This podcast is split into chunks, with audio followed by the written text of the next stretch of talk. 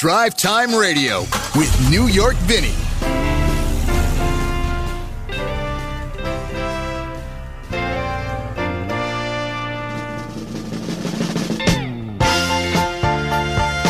And welcome to another edition of Drive Time Radio, a Labor Day edition, Labor Day weekend. It is. Everybody out on the road, it's a mess out there. If you were going to go someplace and you haven't left by now, forget about it. Don't go. It's uh, unless you're one of those people that go a day late and come back a day later. Maybe maybe you got a shot. Otherwise, uh, it is just nuts out there. I can't believe how many cars. Well, actually, you know what? I can believe how many cars are on the road. It's the last vestiges of summer up here in the Northwest, and we know what that means. I mean, that absolutely means that um, that it just gets kind of nuts. It just gets a little crazy now. For some reason, um, my camera doesn't seem to be working right. Are you are you picking up on that, Nathan? Yeah, I'm seeing it. It almost looks like you got a picture, like a overlay going on or something. I don't know if it's an overlay. Uh, see if, yeah, uh, yeah. Let's see if we can get rid of this. maybe you have to get rid of your virtual background or something, and just oops. Are you still there with me? Uh, Okay. Yeah, it's funny. The camera is not turning on for some reason. I've been having trouble with this computer all morning. So I'll tell you what we're going to do. We're, uh, I'm sure that now you hear the audio, right? Yes, we're coming through clean. All right. So radio is good. So we're we're we're good with that, and that's our, the first audience that we serve here is radio. So we're going to just continue to go with that and uh, see if I can fix this on the fly. Uh, what we are planning to do today is uh, our usual Labor Day show. We pay tribute to uh, America's workhorse, the pickup truck. And uh, so that is what we are going to do as well as we can do it here. It's interesting again to see that for whatever reason the camera is not uh, turning on. And uh, so I'm going to go into, uh, you know, the settings here and see if I can make that happen. Uh, let's see. This has got, there's something in here. I got no idea. Let's try this one and see what happens. Th- There we go. Look at that. We had a, uh software update, Nathan, on the phone on the uh, computer last night. That's what I woke up to this morning, and that's why we were having some trouble getting through it because it changes everything. But uh, okay, we are on now. Our social media stuff as well, so that's good. Uh, well and fine. Uh, thank you. sometimes you know, computers. Sometimes you just pray about it. Anyway, uh, so we are doing our tribute to uh, America's workhorse, the pickup truck. We'll talk about older trucks a little bit later uh, in the show, but I want to bring in a guy we had on a couple of uh, couple of weeks ago, and he's very knowledgeable about pickup trucks and about trucks, and and actually has his own little story about love of a pickup truck. And we're going to jump in with them right now if we can get them. Uh, Tim, do we have you? You have me, and uh, Oh. my, camera, my camera's working. You know, this technology in Nebraska trumps your uh, your first place Mariners. I think. What's going on with your? You know, Yeah, I think so. Well, you know, I don't know if you use Apple products, but every time they do a software update, it sends you to a place where you don't want to be. It's it's like it, it, it's almost like a Volvo. You know, you get under there, and all of a sudden, you don't know what you're doing. You thought you knew everything, but you don't know nothing. And uh, so, but you know, by the process of elimination, we worked through it, and we're here, and we thank you for that. And thank you for joining us this morning on uh, our annual tribute to pickup trucks, America's workhorse. And really, when you think about it, what truck gets more? Maybe I, I don't know. Maybe you can make an argument that a van gets as much work as a pickup truck, but I don't know. You know, a lot of times you see electricians; they got their vans, they park them in the driveway, and then they jump into something else to take the family out in. Um, I think pickup trucks are probably the most, you know, dual use truck or dual use vehicle out there because people use them for work, then they clean them up and then go out and use it to take the family to the drive-in. Yeah, you know, a lot of people tend to boohoo pickup trucks as being this big, obnoxious vehicle, gas guzzler, or whatever. But the reality of things is, it's the best vehicle for transportation, whether that is cargo, whether that's hauling something, whether that's towing something, whether it's family. You, you Yeah. there is no, there's no. It's like the Swiss Army knife of vehicles. Whatever you want to do with it, you can do with it. Yeah, it, it really is. It serves so many different purposes in people's lives. Uh, from uh, again, like you were saying, hauling your work stuff, and uh, I love the Swiss Army knife uh, analogy. Uh, and, and, then there's also this other thing about pickup trucks is you know people talk about the first car they got. And I know in the city that's the thing, but there's something about the the, uh, the handing down of the pickup truck from father to son uh, that happens when the kid gets their driver's license and dad gives him the old truck that he has had, had on the farm for you know years. And now it, that's his. And no matter what condition it's in defenders could be flapping off. This kid is out there bolting it down and shining it up and making it look like uh, uh you, you know like the proudest thing in the world. Yeah and everybody's it, it's not my I'm not generally say everybody, but I think a lot of people in this country have a story about an old farm truck, whether it's the grandfathers, their uncles, their nephews, whatever. We you know we're still an agricultural based society, and we all have that that story. And so you know, in my case, I took one of those trucks and then took it off the farm and uh, got it running again. Yeah, I, you know, I, I was gonna uh, gonna say that your story is interesting in the fact that you write about pickup trucks and and and RV uh, and SUVs and so on and so forth. But you also you write about them from a place of love for those vehicles that that you actually put yours on a trailer and, and took it. I don't know how many miles it is from where you are to uh, Detroit to Woodward Avenue, but you actually trailered it out there and uh, and and and drove it up and down Woodward Avenue. Yeah, it's uh, 1,200 long miles of towing. so it's a 20 hour drive. I split it up in two days because it was a lot. But I had my 2023 Chevy Silverado I bought for the year for the channel Duramax diesel in there, and I hooked up a 18 foot trailer and hauled on my 1962 C10. I just got out of the shop. He's got new transmission, new engine, new drive shaft, new lights, new Katzkin put a new seat in there for me. I got new wheels and tires from American Forest Racing and from Firestone. I got LED lights from Holley, a new wiring harness. Uh, yeah, the uh, the bill from the guy who did the work for me is three pages long. Wow, of parts. So uh, hauled that up, uh, got it bolted down, took it out, drove across country, and got to Woodward Avenue, and it was on display at my sponsor, American Racing booth. And then we drove it around Woodward a little bit and drove home. What is the allure uh, to people? Uh, not just farm people, but I see it in the city now too. There's an allure about pickup trucks. I mean, I must have 15 songs on our uh, on our Saturday morning cartoon list written about pickup trucks. Uh, you know, from from you know, I've been everywhere to uh, you know, uh, songs about making a love in a pickup truck and everything. It's something about the pickup truck that strikes people uh, a way that maybe no other vehicle does.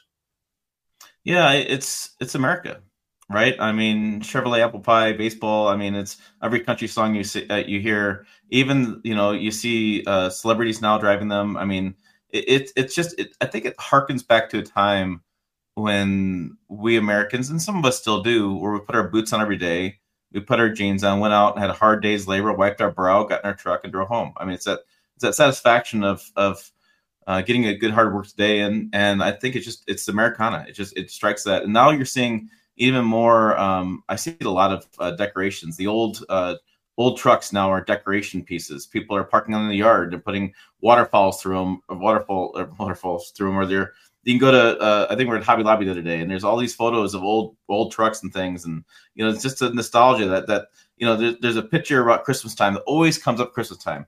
It's a red old Chevy Ford, whatever pickup truck. It's got yep. the uh, Christmas tree in the back of it. It's got snow on the hood. It's parked outside the old barn.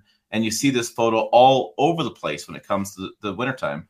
And I think it, again, I just the, I think it goes back to Americana. I mean, there's, you know, it really strikes the core of, of who we are as, as uh, people and who we are as, as citizens. And uh, I, I certainly love them. I, I, I love them for a, a lot of factors. Um, I just I like sitting up a little bit higher. I like having more cab room. Um, I like having um, the, to know whatever I do that day, I can do whatever I want to do. If I'm gonna if I'm gonna drive it empty and drive it around, if I'm gonna drive the golf course, which I do quite a bit, or if I'm gonna drive the Menards or Home Depot, I can do that too.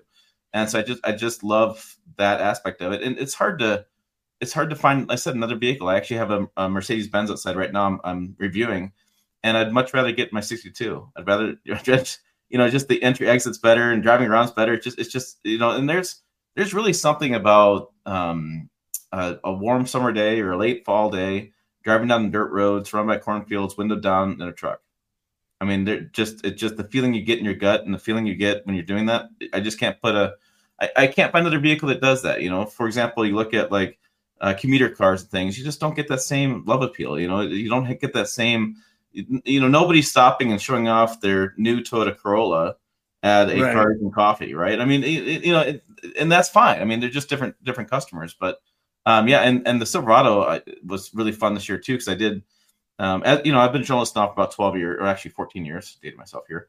Um, and we do reviews, you see these vehicles, whatever. But in the Silverado, I did a new Fab Fours bumper, a Warn winch, we had to powder coat that and bolt it in. I did an aftermarket uh, uh, transmission cooler. I did a bigger oil pan. I did rear diff cover. I mean, and so one of the stories I tell is I took the grill off my Silverado, and I'm sitting there, and and, and behind the grill, between that and the engine radiator, there's these air louvers. And these louvers open and close depending how fast you're going and the speeds, and there's a bunch of computer algorithms that improve fuel economy, improve aerodynamics, whatever. But I actually got to put my hand in there and grab one of those louvers and I've written about this for eight years now, but I've never actually touched it. And I touching it, I'm like, oh, it's just it's just a different type of plastic, and just opens and closes. Oh, okay, you know, duh. This, you know, I knew what it was, yeah. but when you write about it, you don't get to experience that. And so then it was like, wow, I could really experience that. And then, you know, the, I, am not a big wheels and tires guy, but I learned a lot about wheels and tires last couple weeks, the last couple months, because of I got Firestone uh, tires on my Silverado. I got fuel wheels on there. I mean, we had both those on. I didn't know and I was working with a guy who's in town who's on wheels for years, that there was a little cap that they put on in the factory to hold the uh, brake caliper on, I think the deal is, and then you put your tire on top of it. Well, a lot of people do aftermarket tires, don't take the little cap off. It's just a cap, just it's just meant for assembly. Yeah. Well, and then he's like, yeah, he goes, you get these tires, you pull them off, and here's this flattened cap on the back of the wheel because they just bolted it down and just crushed the cap because they didn't take it off. And so I'm like, oh, I didn't know that. You know, so I, I was really it was awesome experience to again work with a bunch of sponsors and to be able to put the stuff together and then to build both kind of build both trucks a little bit but then go to woodward and drive the 062 around with nebraska plates on it it's actually technically a, wyoming truck i actually thought for a little bit about putting some hay in the back and a little nebraska flag and I thought, no, I just, I just, I tried to get here, you know. Yeah. And, you know, you drive, you know, you're pulling out in traffic, and you're sitting there behind new Mustangs and old Mustangs and old Camaros and Corvettes and Hummers, and this guy had a he was driving his boat around. Literally put four wheels underneath his boat and driving that around. I mean, just just the whole the whole circus atmosphere there. And you're right, you're right in the middle of that. I mean, I grew up in Michigan, and you know, Woodward Dream Cruise was the big deal. And so, you know, we would either hear about it, we'd go down, we go sit in lawn chairs, and uh, so to be able to, to kind of go back to Woodward Dream Cruise with an old truck was just it was such a cool experience. It was um, it was um, something uh, there's something that touches you about about the pickup truck the way people look at especially the older ones and it's interesting now that okay so you got to go out you want to buy a new truck now you're going to spend 70 80 100 thousand dollars to buy a truck i know guys that are going around and looking for old trucks you know basic actually really 70 to 75 79 chevys buying them, rebuilding them. It, it, it probably cost them about 30 and they're selling them for 50. And and they're getting yeah. it because there's something about those older trucks. They're smaller, uh, a little bit more manageable in the city where people, you, you know, on my right. end use use them a lot. And there's there's a whole industry popping up and restoring these older trucks, and and people instead of going and buying a new one and saving you know a lot of money, buying a rebuilt one. It's it's a very fascinating trend with these trucks. Yeah, I, I think if you look at like Hagerty's data, and I've looked at this uh, several times, it, is that the uh, pickup truck and four wheel drive body on frame SUVs, like old Broncos, Blazers, International Scouts, are becoming really popular. And, and th- there's a lot of reason for that. First of all, um, the size is better for a lot of pe- people, right? So I can't reach in the back of my bed of my truck Silverado. I, I, I can't. I, I right. don't reach. But my 62, I, I reach right in. I grab stuff right out. So um, you know, that's it's a very usable truck with those that realm. And I think my generation, they want the older technology. They want to go out and put it in four low. They want to manually lock the hubs. They want to do the, the things that used to do back in the day. And they just want to go out and have fun and, and be you know, and the thing that's nice is like so if I, I just had some hail damage in my 2023 Silverado and I called Geico and I got the claim, and it's eleven thousand dollars with the hail damage, right? Well, it's not that bad. It really isn't that. There's like a few dents in the hood and things, but eleven grand because whatever. And I'm thinking to myself, like my 62 was parked outside the same storm, and he just laughed. he's like, "You can't touch me," you know. He's like, because it's full steel steel panel. I mean, you know, it's like it's like, it, it, and it's an old farm truck. It's so it's it's a resto mod. So the the exterior I'm not changing. It's got a nice green patina to it. It's a great looking truck. I'm not going to change the exterior. But if I accidentally hit something, I don't care. Yeah. something in my Silverado, and it's seven thousand dollars. it's like Jesus yeah, you know? yeah, I mean these, these, older trucks. I mean, one thing they had. I mean, it was hefty. I mean, they didn't use that cheap steel that they use today. Right. They used you know uh, bigger gauge, better, higher gauge steel. And if you hit, so, in, in some ways, those trucks were meant to be hit. You know, yeah. you knew that when you bought a pickup truck, and you know they would put that. Uh, that steel bumper, diamond plate bumper on the back. Yeah, the bull bar. Yep, yep. You knew you were going to back into stuff. You knew you yeah. were, you know, something was going to fall on the truck or something like that, and you didn't get bothered. Now, you know, you go out and you buy a truck, and like you say, you you know, you got a brand new Silverado. Somebody rubs up against it, and you're like, oh my god, it's going to cost me, you know, seven thousand dollars to fix a scratch. It's like uh, I don't know. Sometimes it, it, it kind of it kind of makes me think in some ways the pickup truck has gone the way America has gone. We've gotten a little softer and more luxurious when we probably should go back to having, you know, three dials, you know, lights, wipers, heater. That's it, you know? Yeah, I mean, it's interesting. It's like uh, yesterday I had to drive uh, the golf course and I drove across town and I drove the Mercedes Benz, which is it's a hundred forty thousand dollar SUV, and I was thinking myself like my same sixty two C10 would do the same job. Now, would it be as comfortable? Mm, yeah, the seat's pretty comfortable, but I don't have AC in the truck, and I don't have a heater really working in the truck. So there's a there's some challenges with that. but I but I could have got the same job done, right? I, I guess that's my point. Is I could have got the same job done in the newer vehicle and the old truck. They they do the same thing for me. Um, now, if I were going to travel, right, uh, I'm not going to take my 62, right? I want the creature comforts of my Silverado. I want creature comforts something else, but you know, if I just need to run to the dump, run to Menards, whatever, it's perfect. I, so many of my neighbors around here, and I live in a rural area. So many of my neighbors around here, we have an old truck sitting around their, their, their in the neighborhood because they want to have something to go to dump with, something to go Menards with, something to go places with, and not have um, to worry about dinging something, denting something. We all, we all, you know, it's somebody asked me. I have an old uh, Chevy trailer, and it's a it's a short box trailer and it has the we basically take the box off, you put it on a frame, you keep it on frame, and you weld yeah. in a a a tongue, trailer tongue. And people were like, "Why do you have that? You have the bed of your truck."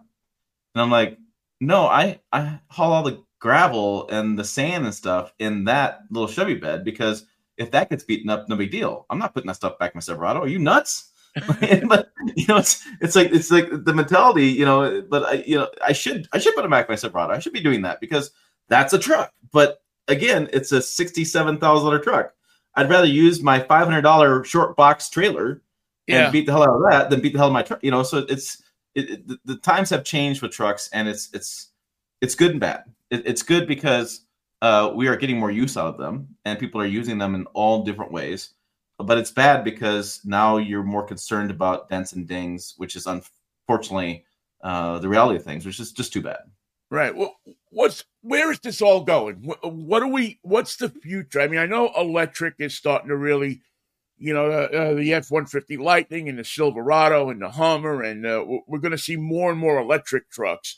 Uh, will the trucks get smaller? Will we see uh, uh, kind of going back to the back a ways to when trucks were a little smaller and and more? Um, you could fit it into one parking space in the city or or are we going to see it continue? They're just going to get bigger and bigger and bigger. Which what are you thinking? Your in your expert opinion is, is the the market going to go? I, I, think to answer that question, we have to go back in time and realize that when Obama take, took office in like 2008, he uh, instituted a new EPA requirement that it's and it's good or bad, it's controversial, but it's based on a footprint. And so vehicles are now measured by emissions by how big they are. And the, the thing is, if you go bigger, you can have less fuel economy you go smaller, you have to have better fuel economy. Right. And so what that did, the, the thought process behind the change was people would buy vehicles based on fuel economy only. Well, the flip side of that is or the reality of things is now vehicles are bigger because automakers are like, well, if I if I go another foot or six inches, whatever in this vehicle, I don't have to meet those higher emissions requirements. And consumers, we always overbuy. And so we have a family of four. Well, I need the suburban extra large, you know, I mean the big suburban Yeah. for family of four. And we're like, well, you you don't, but that's people think that way. They they want to have that bigger space. And so I think we're gonna see I think we're gonna see bigger vehicles. I think bigger vehicles will be the trend for a long period of time because um, people want to do more things with their lifestyles. We're doing a lot more overlanding, which is just basically sleeping in your vehicle. We're doing a lot more outdoors. I mean, we're just we're, we're we're doing a lot more outdoor stuff than we used to be, and so I think we're going to see people going bigger. But we're also going to see this growth and this demand for a smaller vehicle like the Ford Maverick or the Hyundai, Hyundai Santa Cruz.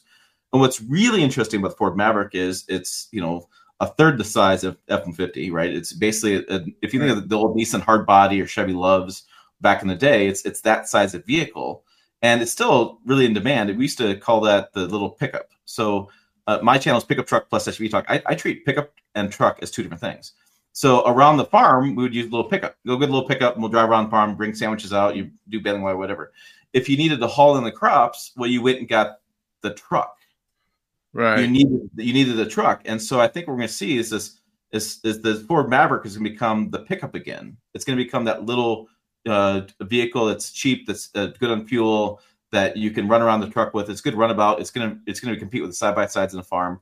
But we're also seeing with the Ford Maverick, which I think is really fascinating, is we're seeing that the target market for the Ford Maverick is actually exploding. It's a lot of females.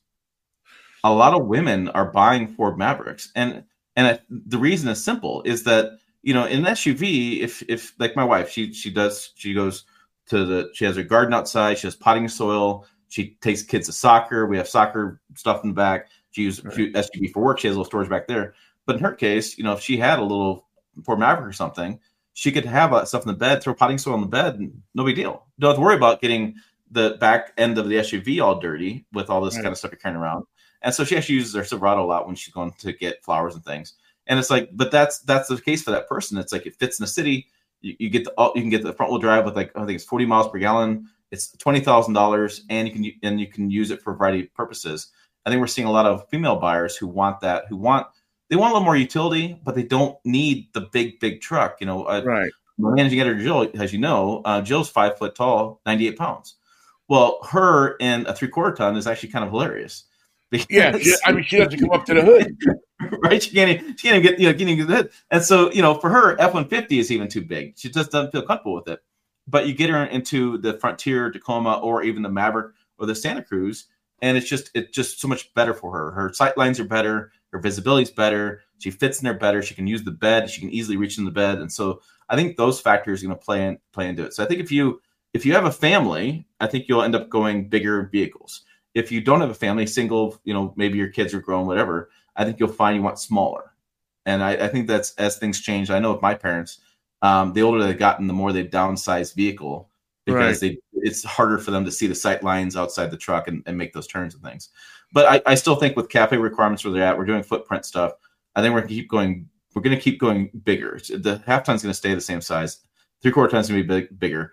I think we're going to see that bigger market still exist, but we're going to go smaller with little Ford Maverick stuff.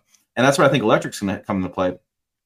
So the Lightning is is an okay vehicle. It's to me, it's a vehicle. Uh, it doesn't really do truck things, in my view, really that well. If you start towing with it, if you start throwing stuff in the bed and hauling with it, it, it doesn't. Like if I were to tow, so if I were to take the Lightning and tow to Michigan like I just did, um, I'm looking at probably a week to get there. You know, because Yeah. I just Oh, range, I just I, I just can't do it. Right. So, and that's okay because not everybody's going to wake up one morning and go, "Hey, I want to go to Michigan with this old 62." I get it. I'm a little nuts. I I, I completely appreciate that. But I think that you're, you're going to see electric. I, what I want to see is electric Maverick. I want to see electric small truck like that because the other thing that happened. I was doing a story uh, years ago. There's a city in Ohio that actually went and bought an electric little side by side. Basically, it's a little small, but kind of bigger golf cart Yeah. because they were running up they were running to the courthouse and dropping off toilet paper they were picking up little gardening stuff around they're picking up the trash cans they were gardening dropping off flowers and things and they're like look we have the f-250s with snow plows attached to them we don't need to take the snow plows off and drive an f-250 around dropping off toilet paper they're, like, Right. they're like we get a little electric side by side we just drive around, drop it off. It's easy. We hop in, we go. You know, it it made it made for them a lot more sense. I think we'll see that is going to be the mix, right? So we're going to see the three quarter ton, one ton stuff still work trucks because we need those to tow and haul. We'll need half tons to tow and haul. If you want to go right. that, that next side, we'll see the the we're seeing right now is the Colorado and the Tacoma and the Frontiers, the mid-sized truck realm. We're seeing that become a really off-road vehicle. They're, uh, automakers are consistently building those with the thought process. You can go racing in a Baja, you can go off-road, you can go climbing in mountains and stuff like that. You can, that's that market going to go that realm. And then we, I think the smaller trucks, the Maverick and Santa Cruz. I'm hoping we'll see a Chevrolet competitor. I'm hoping we'll see a, a Ram Rampage or Ram Dakota come back. Right. And I think those vehicles would make a lot more sense as electric vehicles because you're not the expectation is different too. So Ford Maverick, the expectation for me is I may tow a lawnmower. I may do a little little pop-up camper. That's right. it. That is the max. The most of the time I'm driving around, driving to work, whatever, and you're seeing this happen. Like if you go buy a go to like buy an auto parts store, go look at Napa or O'Reilly, whatever, uh, and, and AutoZone, you'll see a bunch of Ford Mavericks sitting outside. Yeah. You'll see it. Perfect, right? It's perfect application. They're driving 20 miles around town, dropping off parts you know, driving back and forth. Maybe the truck gets 100 miles a day at best, but they need the truck because they want to throw the heavier items in it. Right, they want to throw like muffler or something like that. Yeah, yeah, yeah. They just to, yeah, but they don't need to bring a half ton out. They don't need to bring that stuff out, and they don't want to use a van because the van is great. But if you have something tall and big and you can't quite awkward fit, I mean, it, it, Maverick fits that realm. So I think I think we'll see that more and more. I think we're going to see uh, a confluence of different things. The, the, the challenge with electric is going to be getting the price point down to make it reasonable. Because right, right now, the price point is insane. And even like a plug-in hybrid price point is insane. I did a video on the Jeep Grand Cherokee, and it comes in a 4xE and a non 4xE. The 4xE is their, their plug-in hybrid version. Well, it's like fifteen, twenty thousand dollars more for the plug-in hybrid version for 30 miles of range a day, fully electric. Yeah, they're well, gonna have they're gonna have to do something with the with, with the price good. of these things because right. I mean, not only not only is it ridiculous to uh, you know pay eighty ninety thousand dollars for Silverado, but if you know at some point you have to give access to uh, the people that don't have that much money. You know, again, the, the Maverick twenty thousand dollars. All right, so maybe you, you can't find one for twenty, but twenty five. You know, you can probably yeah. swing something like that if you're a, a first time car buyer or you're somebody who is uh, you know a second car or you just don't have the means to do that. That you know $25000 uh, because there's, there's going to be no $25000 cars pretty soon. I mean it's the, the, way things are going there you know. So so the maverick not only presents a good alternative for uh, for people who want a, a pickup truck but don't want a big one uh, there's also uh, the the price factor that it says you can get into this for a, a reasonable amount of money. You don't have to have a nine hundred dollar a month truck payment when you can have a, a you know a three or four hundred dollar truck payment and still have the same utility that you get out of almost every big pickup truck. Yeah, it just depends on your lifestyle. So, like you know, Maverick for me, I it wouldn't fit for my needs, but for a lot of people, it fits their needs. Uh, what we're going to see though is we're going to see that that F fifty Lightning, like the platinums and things, that's a hundred and some thousand dollars. That's a status symbol. GMC Hummer is a status symbol. I mean, it's just that's what we're going to see more and more. Is it's the boss's truck. The you know the but it, what what's crazy to me is that this is the first time in history we're asking consumers to pay more money for a product that has less range and less pretty, capability. Pretty amazing, you know, I mean, I, and I go to museums all the time. I was in museums in Japan. They had the first like 1891. They had electric little uh, uh, wagon. Basically, it was a wagon with the front. They had batteries hooked to it we've been messing around with this for 150 years at least. And so it's like, but again, it, it just comes down to the fact I'm like, I want, I want more range. Like when I was driving my truck to, to Michigan, I had 24 gallon tank in the Silverado. I had 300 miles of range. I was getting 15 yeah. miles per gallon, which I thought was great, but I have a 24 gallon tank. I was stopping every 300 miles. That got really annoying really fast. Yeah. And I, so, I mean, I just imagine road tripping uh, 300 miles is about the range for most EVs these days. And it's like, my goodness, how annoying is it? It's just absolutely mind boggling how annoying it is. And I was, and I was stopping at, I stopped at uh, Iowa. I'll say one more thing. I stopped at Iowa I 80 gas station, which is the one of the largest gas stations in the country. Things right. are massive, got like a mall inside of it. And I was gassing up, and it was 100 degrees in Iowa that day with like 60% humidity. It was just miserable. You walked outside, it's like a hot, you know, the the, the hair blower blower right in your face. It's hot air blower. Yeah. You know? And people, the Tesla stations were about 200 yards away from the front door of the I 80 gas station. And so, I mean, they're like basically across the street. And I'm seeing these people like walk back and forth, checking on their car and going back and getting something to eat and going back and forth. And I'm like, I, I just, I, I, I'm not anti EVs. I think they work in certain places, like I said, cities with Mavericks and stuff. But my goodness, am I anti that? like that was just, I just, well, I, would, I couldn't handle that you'd think they would have a little thing on their Apple Watch that would tell them. uh, yeah, I'm sure they did, but you know, I, I, you hear these horror stories of chargers going down, and I've used chargers, and I've used uh, uh, light for Lightning. I took a road trip with it to Denver and back, and I, I was so stressed. I was, it was very, very stressful. And very, very. I expensive. actually ran out of uh, ran out of gas. Listen to me, ran out of electricity. I had a, a Lightning that I drove over to Spokane and back, which is uh, five, four, uh, two seventy five and of course, the range said 250, you know, but that, you know, when, when you have the heater on and the heated yep. seats going and everything, it drops like this. And then if you go highway speed, the range drops more. I, think I had to stop like three times in 250 miles to, uh, uh, to charge it. And then one time I plugged it into a charger and had a charger fault. The whole damn thing went dead. Uh, you know, the truck and the charger. I was like, oh my, you know, it, it, there's a, there's going to be a curve there to, for people to get used to that kind of stuff. Um, yep. Yeah, I, I, we're talking to Tim Esterdahl, by the way, from uh, Pickup Truck and SUV Talk. He has his, you have a podcast and a website and everything, right? Yep, and YouTube videos, and uh, we have social media. And I post on I post funny stuff on social media because that's how I treat it. yeah, um, yeah, it's just a big joke area. But yeah, we, uh, so we have a pretty good YouTube channel. Actually, we're getting close to 100,000 subscribers. Wow.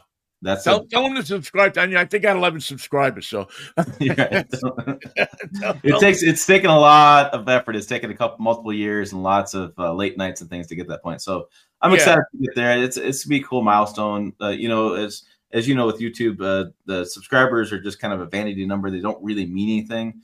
Really, we get paid by views and watch time, and so that doesn't. But it's still to get that that mark is is pretty pretty cool yeah, it's nice. It's nice to know that there's people that actually pay attention to what you're saying and and kind of get that. Um, I don't know the, that that feeling that like it, that's that's the mark of how you know that you're doing the right thing is by yeah. that subscriber number moving up. You're getting people interested enough uh, in it for the, so that it, you grow the channel. Um, one one more quick thing be, before we go.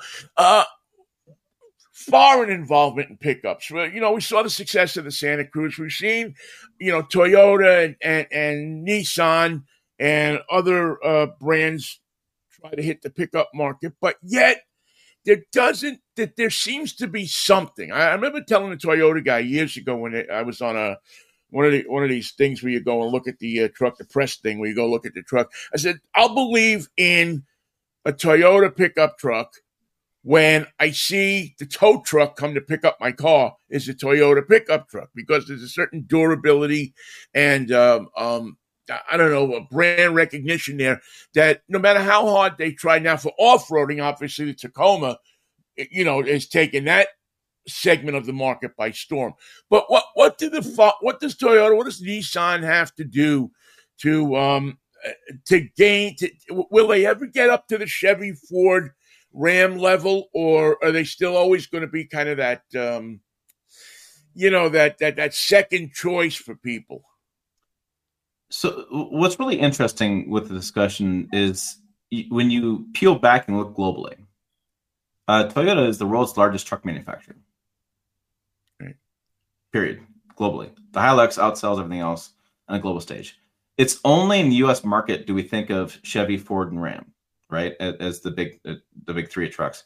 Uh, globally, people don't think of those trucks.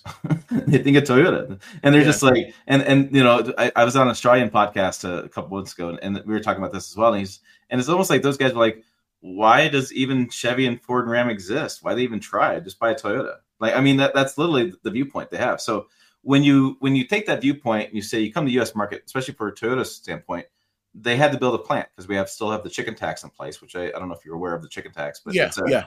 25% tariff off of any foreign built truck that gets imported to the United States. So the first obstacle you have is you have you have to build a plant. And those plants are, are really expensive, like billions of dollars to build a plant. So you get they got to build a plant. Then you got to try to get enough market share, right? So in in the US, Toyota's standpoint is like, why even try? Like, you know, Chevrolet is baked into every country song. We have slogans for Fords. We have, I mean, everything's baked in. So you, the competition is so stiff. And then when you go to the heavy duty space, like a tow truck, for example, uh, that competition is even more insane and more, you know, competitive. So, you know, Toyota, if they wanted to, they could own the U.S. market for trucks. They could just spend and spend and spend because they have the capital. Uh, they're the one of the world's largest, largest automakers. They could just do it. Right. But to, at the end of the day, why? Why? Why spend billions to be, become number one in one market when globally you own the truck market? If that makes sense. In, in Yeah, yeah, Nissan, Nissan's viewpoint, Nissan's really interesting. They just killed the Titan. Uh, the Frontier looks like it's delayed. Uh, Nissan's going through a really interesting transition. We have the Carlos Ghosn situation. We have the uh, uh, their uh, Peugeot. They were going to be merging with them. They have they have different things going on. And so when you look at what they have, I, I just think they have a leadership vacuum a little bit right now. They're trying to figure out what's direction, and they're really leaning hard into EVs. And they're killing the Maxima. They're killing the Titan. They're just just simplifying the brand uh, options. I think to go a lot more EV stuff, which is a really interesting gamble at this point, in my view. And so I don't, I'm not actually sure where Nissan is. I know uh, globally they're a pretty big company, right? But in the United States, it's, they're sending mixed messaging. They, they killed the NV work van. They killed the Nissan Titan. They killed the, the truck stuff. The Armada seems like it's up in the air now because the Armada is based on the Titan. So maybe they can kill their full size SUV. And so now you have the Frontier, which is being delayed, but a lot of new EVs come in the marketplace. And for me, I just sit back and I sit back, sip my whiskey, and go, "All right, well, let's see how this plays out." That's a Well, bold move, Strat Cotton. Let's see how that plays. You know, because it's like it doesn't it doesn't make you know it doesn't make sense to me. If you look at um, Nissan's got a huge heritage of of off road. I mean, the Frontier globally is is massive. The uh, they they call it the the the Armada is known as the Patrol globally. Globally, but the Patrol is a huge name. They just in the United States, I think we thought it'd be a, a police car, so we didn't want to call it Patrol. so I mean, th- th- they have a lot of truck heritage behind them, and they have a lot of, of, of good engineers behind them. I just don't understand the direction that they're taking the United States personally. Um, I understand Toyota's direction because Toyota's like, why would we, you know, why, why own this market when we own the rest of the world market? That makes sense. Um, I, I think that the challenge, like for example, with Ford, I think Ford's biggest challenge is globally. You see a lot of uh, trucks in the United States. Ford. I interviewed somebody the other day that they said the uh, Ford fleet business is five is about 500 billion. No, excuse me, about 250 billion dollars. The fleet bit overall is 500 billion a year, and Ford owns 50 percent of that marketplace. So Yeah. Ford really, I mean, people are like, oh, it's the Mustang, or the, why don't they build cars? Like, are you serious? Like the, the commercial business is like a cash cow. And Yeah. same- you know, same thing as Chevrolet. Is uh, the commercial business is a cash cow, and one of the reasons I think of, of trucks getting more expensive is that the EV development dollars and the e- research and development and building the plants, that's all being paid for by the trucks. Right. And so, I mean, the, the trucks are fueling all that because the profit margin of trucks is so massive. So, um, and, and I think Ram is really in an interesting spot because globally, Stellantis is like, uh, it's not the drug, by the way, that's name of the company. Um, Stellantis, they'll help you out. And no, just kidding. Um, but no, I mean, globally, they're just like the Ram brand was growing. They're trying to they're trying to take over the brands. They have so many different nameplates. They're just kind of a, a weird place right now. And the Dodge CEO Tim Kuniskis now is overseeing Dodge and Ram, and Dodge just killed all their muscle cars, and they're going to go full EV in the future. And I don't know. I don't know. I've ever talked to a muscle car guy that goes, "Man, I hate the sound of my muscle car. I wish I could just be totally quiet." Yeah, it's really. I, I, I mean, if there's one, I mean, it's the only complaint I have about electric vehicles is you don't get that that that that butt It's- shaking "Ruff," when you you know when you numb- take off. uh, for the cheap EVs, it's a numb driving experience. Yeah, it's There's an appliance. It feels like Right, you're driving your refrigerator. And some people Yeah. were like that. I'm, I'm not going to argue that that they don't like that, but yeah, I think the U.S. market we get we just get so focused on Chevy, Ford, and Ram, but and, and I've always tried to peel back a little bit and kind of go globally. And I've I've been in Japan and I've been um, different places in the United States. I've seen different things. Like if you go to Michigan, I see Lincolns I've never actually seen before except for auto shows. Yeah. And once I cross the Michigan Indiana border, uh, I don't ever see those cars again, right? Because there is an employee plan in Michigan. You go Yeah. down to San Antonio, Texas, and you will see tundras like you can't believe because that's where they build it. And, and the parking lot's full of tundras. And everywhere you go is full of tundra. I mean, they're really proud of that truck, right? And you go to the coast, you go to the West Coast, California, you go by you, you see Subarus, you see uh, all these different. Uh, my dad, I remember my dad came up from Michigan, he, long GM tech guy, came up from Michigan to Denver, and we are up in the mountains, and all these Subarus are going by. He's like, "That's the most Subarus I've seen in my life." And yeah, if you go back to Michigan, you don't see that stuff. So yeah, you I- yeah, you know, I lived uh, for ten years in Western Pennsylvania, uh, where you have the same, you have a lot of suppliers there, and yeah, you don't see as many uh, uh, foreign cars. You know what, what you would consider a foreign Right. car. Once you get into that Ohio, you know, by Lordstown and and that way, you start to lose foreign cars. I mean, Toyota dealerships have like one car on the uh, on the floor. Although I think that's changing now a little bit, but yet they're still immensely proud of the product and and, and uh you know and you just you just don't buy something it's a you know that part of the world is a company part of the world so you buy what you work for you know probably you get an Yeah, and fancy discount too but Right, right, and, and that's my point. We have we have pockets of things. So if like it's again, if you're if you're just in Michigan, if you're just in California, you're gonna think of trucks differently.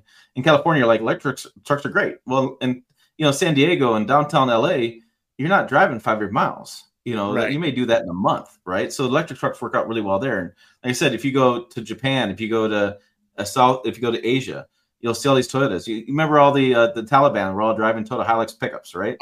well, there's a reason. There's a reason for that. Is, is that uh, along the coast of Africa, all the way up, I've heard from different people, is all these little different stores full of Toyota parts. So as Yeah. it breaks down, you just walk over and get a part. It's like it's like Napa's like Napa, Napa Toyota parts all the way through the coast. So it's easy to fix. They're reliable, and if you, something breaks, there's a part for you right there. So it just it, when you look, the company's really interesting. I I, I am. I, I wasn't. Uh, I'm, I'm not quite sure what Toyota's doing with the Sequoia and Tundra. It seems like that's a bit of a miss this generation, in my opinion. But it's interesting to see what's happening. And I know the chief engineer, before he just got promoted and moved on, um, that guy is a great guy, Michigan guy. He would love a three quarter ton Tundra. He'd love he'd love a one ton dually Tundra with a diesel engine. But Wow. Toyota is never going to do that because the investment they have to put into that for the return is it doesn't work out. and, and they're not going to sell it in other markets besides here and and again Right. as you said earlier they're selling trucks all over the world why should they worry about i mean they're probably more worried about china than they are uh you know uh, right. This market, America. So they, you know, that's that's what the just we see a lot of automakers are are starting to look at China and try to figure out, hey, you know what, we can sell. This place is getting more and more affluent. People are buying more and more cars and trucks there. Pretty soon, you know, we'll be, you know, they'll be they'll be looking at that as the as their ma- major number one market, and not the United States, except for trucks. You know, Yeah, yeah. I mean, it, it, the, the, there's more full size trucks pulled between Dallas and Houston than anywhere else in the world. Well, we only sell full size trucks in America, so I mean, it's Yeah. a, it's kind of a double edged statement. You know, it's like Texas loves trucks, but guess what?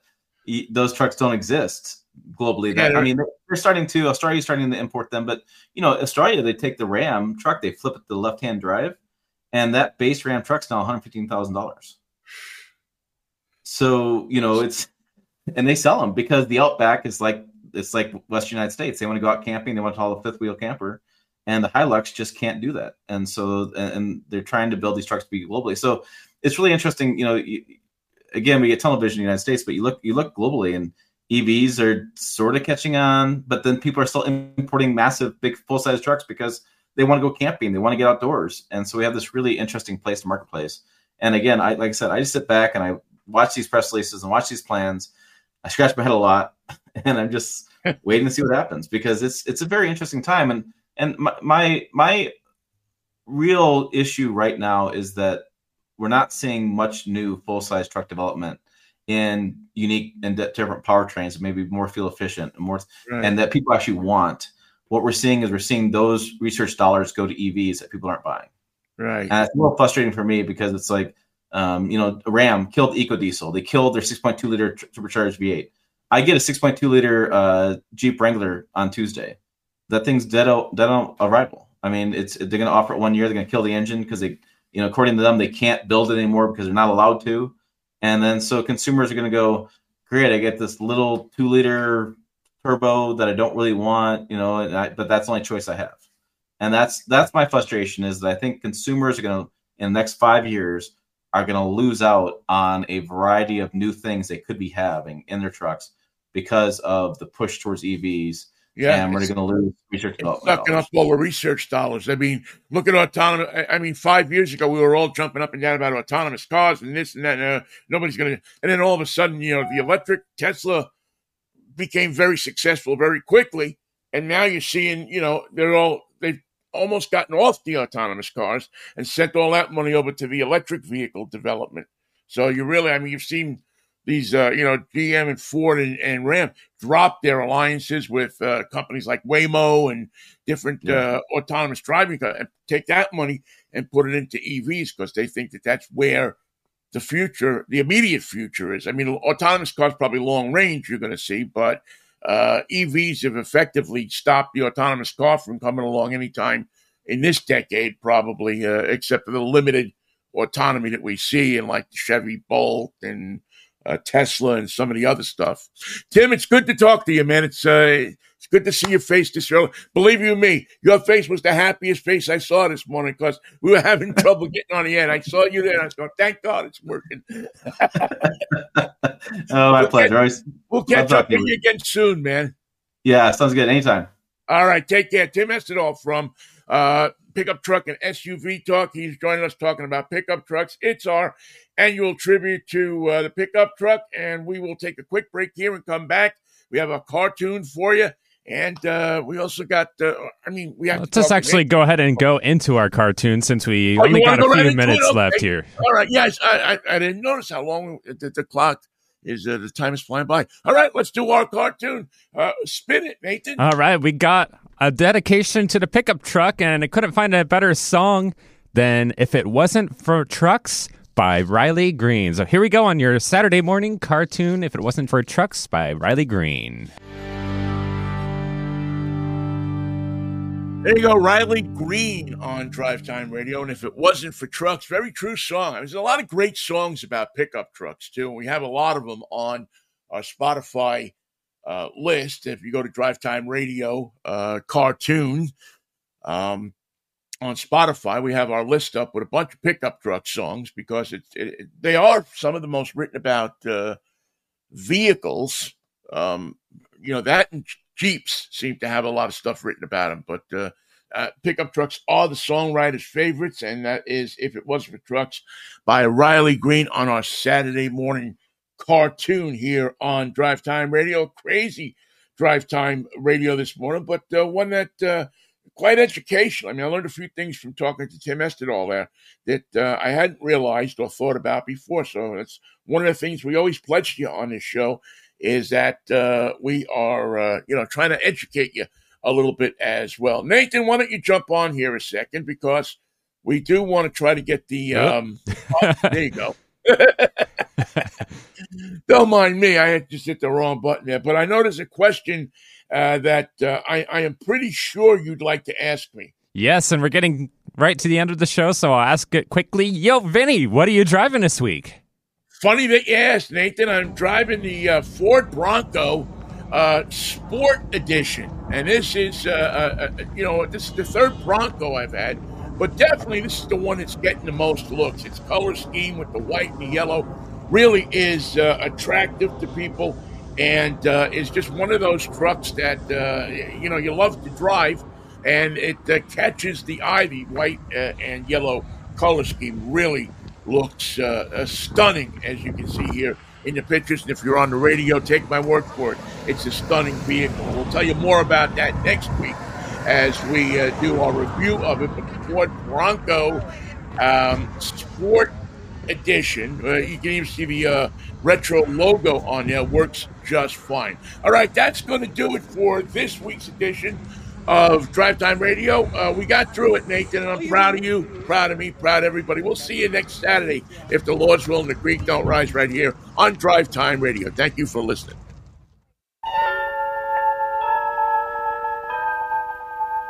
Ever look inside a drop of gasoline? We do at Tidewater again and again, splitting the tiniest of drops even smaller, and smaller, and smaller. Then we check the balance of molecules to learn all that science can learn. All to make Flying A the most advanced gasoline of today and for tomorrow. From other Tidewater research programs come new ways to bring your car a longer engine life with lubricants designed to protect under all conditions in any climate. That's why Veedol motor oils are so widely used in 82 countries around the world. And Tidewater Research also brings you greater safety with the remarkable new Flying A Safety Ride tire. First, with the revolutionary Dynapol tread. New Safety Ride tires take extreme punishment with an extra margin of safety. Watch. At 50 miles per hour, these Flying A tires on the left stop 39 feet safer than other premium tires. New gasolines developed in Tidewater laboratories have to prove themselves under the widest range of driving conditions. They're tested for winter driving high in the mountains, tested for summer heat out on the desert, tested for start and stop driving, too. Tested and tested to make sure Flying A gasoline puts more action in your car wherever you drive.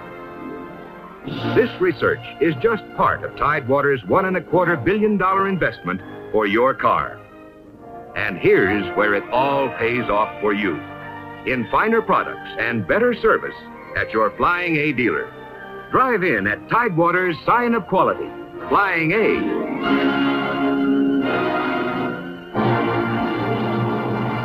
American cars guzzle gas. American cars are all style and no substance. American cars don't last. To all that, American Motors says nuts. This American Motors Concord and this Spirit are built to be more than just good looking.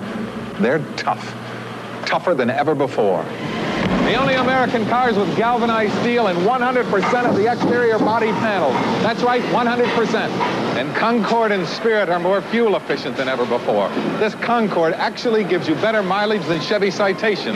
Only the top Americans give you Ziebart factory rust protection and a full five-year no-rust-through warranty.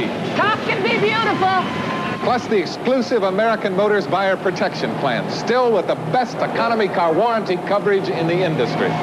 Concord and Spirit, for good-looking high-mileage cars, don't sell the tough American short. Concord and Spirit, built to last from American Motors.